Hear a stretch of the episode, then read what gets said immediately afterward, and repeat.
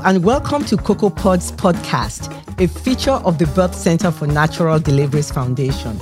We are recording from the rural city of Forsyth, Georgia, and we talk about all the issues pertaining to maternal morbidity and mortality. My name is Dr. Bola Sagadi. I'm a board certified obstetrician gynecologist, a family physician, a minimally invasive robotic gynecologic surgeon, and a proponent for natural child delivery. I'm happy to have with me today Myrana Craig. She is a licensed professional counselor, licensed in the state of Georgia to provide care for people ages 7 to 99, and she is also the director of Enhance Behavioral Health. She has also been a good friend of mine for more than 20 years. Myrana, welcome to this podcast. Thank you, Dr. Sagadi. I'm excited to be here and talk about this subject. This is a very important subject because 9% of pregnant women and 10% of women in the postpartum period meet criteria for a diagnosis of depression. And I can't even imagine the prevalence in also in minority women and low resource women. Can you speak to some of the issues that pregnant women face when they're having mental health issues in pregnancy? Why is it at times their symptoms go unnoticed? So, a lot of times, pregnant women's symptoms go unnoticed because those mental health symptoms look similar to what happens in pregnancy. So, in pregnancy, I don't sleep, right? So, a lot of the symptoms of mental health disorders have to do with your inability to sleep, right? In pregnancy, my mood changes, right? So, obviously, with mental health disorders, you're going to have changes in mood. So, that is one of the things is that they kind of mimic what normally happens in pregnancy. So the doctor doesn't know or or whoever what you know would screen for these things you know doesn't know how to distinguish.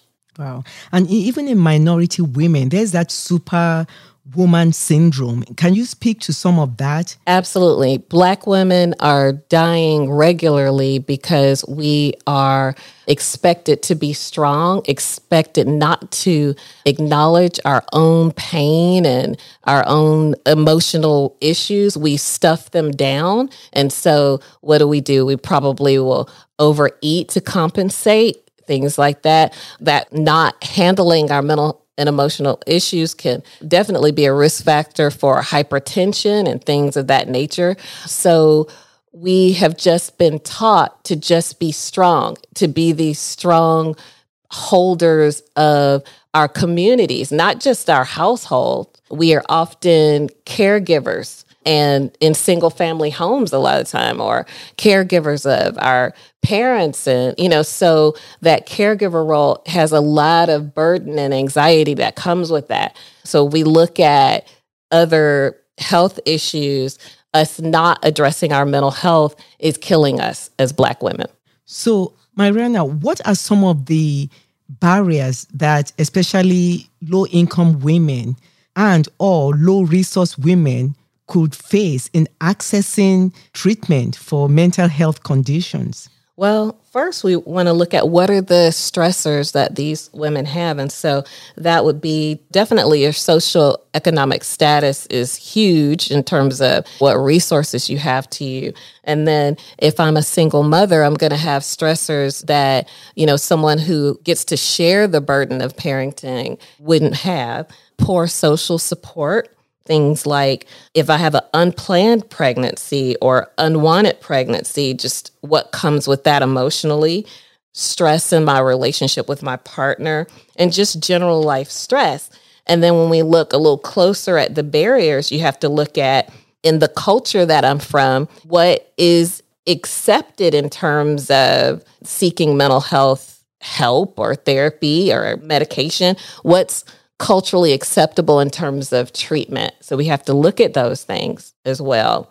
And then, you know, there's a shortage of mental health professionals, especially in Georgia where we are. There's a shortage of psychiatrists, psychologists. So we have to look at that because that's impacting the resources they can find. And now it's not that the women have a lot of choices, but if they were going to look for a mental health professional, What are the important things the woman, the patient, should ask as she's seeking to find somebody to take care of her for her mental health issues? Absolutely. First, you want to ask them Have you worked with a client who's had this mental health issue before? That's number one.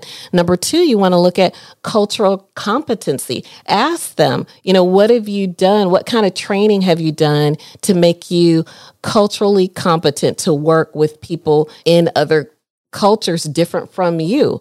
And the thing is, a lot of times clients are afraid to ask us what makes us qualified to work with them. You want to look at what is their level of education. Ask those questions. You need to know if they, you know, you don't want them to be experimenting on you.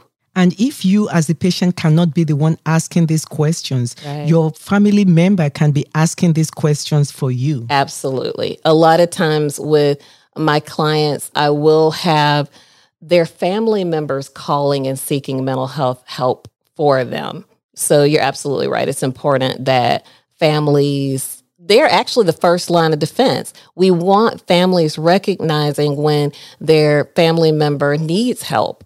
Wow, this is important. This is great. Now, I want to move on to a very difficult subject to discuss, and that is, you know, suicide and just pregnant women and women in the postpartum being probably so depressed that they either contemplate suicide, attempt suicide, or actually complete suicide. What are some of the risk factors and how can we mitigate this risk in its contribution to maternal mortality? So, in the pregnant client who has had a mental health issue prior to pregnancy, their risk of suicide is so much higher. So, suicide is a leading cause of death in mothers who have had some mental health history of some sort or if they're currently experiencing a mental health issue. So, we want to look at too things like psychosis. So, if they're hearing voices or, you know, seeing things, they have a higher risk of suicide. If they have a drug issue, they have a higher risk of suicide. Wow. And so, what should the family members look for, you know, so that, you know, in, in the woman, just to help make an early diagnosis? I think the biggest thing that families need to do is we don't acknowledge what we're seeing. And so if our family is seeing things and they're not addressing them or asking us to address them, it's huge. So for me, it's really about educating the public on mental health symptoms, educating the public on what women experience in pregnancy and in that definitely in that first year after pregnancy those two vulnerable points of pregnancy. So i think that is the biggest thing is education. Wow. And then you know just also reaching out to counselors right. and you know in the in the rural community what is the place for leaders in the family or leaders in the community for women that don't have access to your conventional professional counselor? How would you speak to that?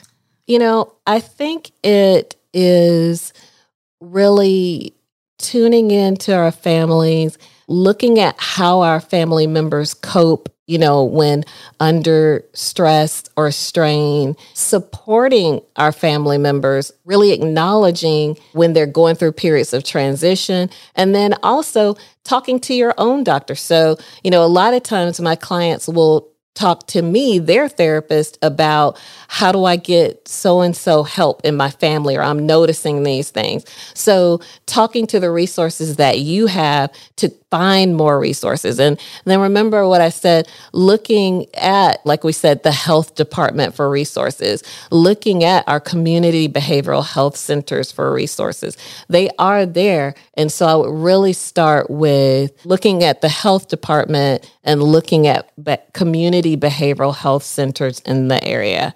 Luckily, with the internet, you can just Google, you know what I'm saying? Put in, you know, therapist and they start to pop up and just call. Don't be people call my office and ask all kind of questions and I stop and I make sure I answer every single one. And I'm glad that you mentioned the internet. Um, we're in rural Forsyth, Georgia. Right. And at times, some of the patients that we see and some of the women that we're speaking to now have no internet. That's true. How do we deal with that? I know that is something, you know, so once COVID hit, therapists that were not using telehealth services, telemedicine, we all started using them if we weren't. And so you're absolutely right. So certain clients couldn't, if you didn't have internet, you couldn't use those services because a lot of us just went straight online, you know, to deal with COVID.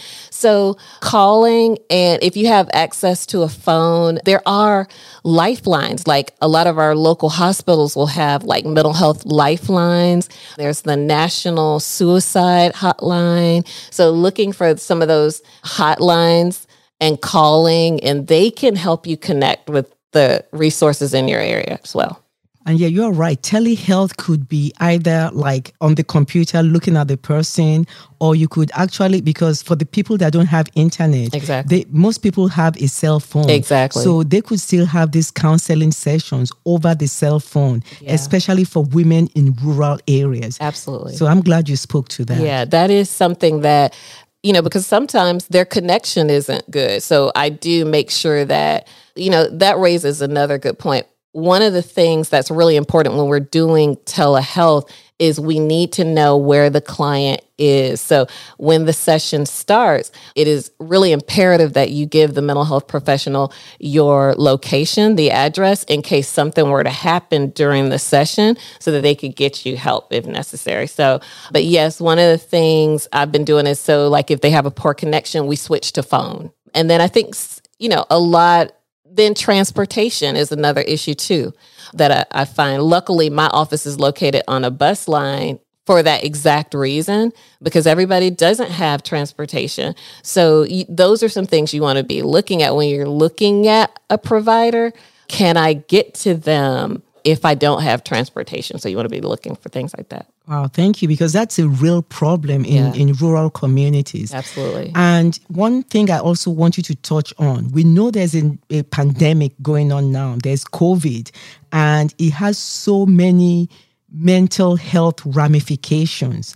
And on top of that, with all the you know being pregnant all the other issues a pregnant woman is dealing with. So can you speak to the covid-19 pandemic and pregnancy and you know some of the things we can do to make things a little bit easier on ourselves? Absolutely. The biggest thing is what i tell people is we've all experienced a collective trauma like i said earlier and so it continues to go on. And so we have had to just constantly be vigilant about understanding COVID, understanding how to protect ourselves from COVID. We've had financial changes due to COVID. And so, you know, we really have to create what I say is a list of things that bring us pleasure and trying to make sure that we don't have one thing that brings us pleasure, but we create a long list of things that bring us pleasure because if we just have one thing that brings us pleasure,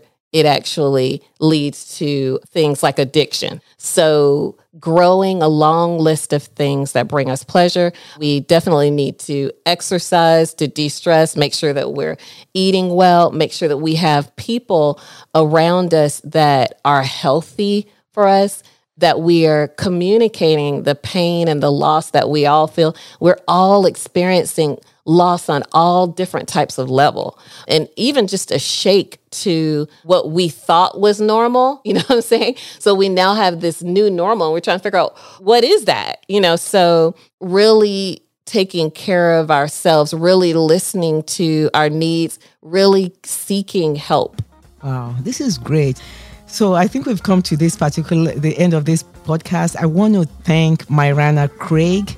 She is a licensed professional counselor. She is the director of Enhance Behavioral Health and she has been seeing patients from the ages of 7 to 99, are licensed in the state of Georgia. We just want to thank you so much for the insight that you have brought to our pregnant women and to women in particular with an emphasis on minority and low resource women. So thank you very much. Thank you, and thank you for what your foundation is doing. It's important. Education is the key. Thank you. Thank you.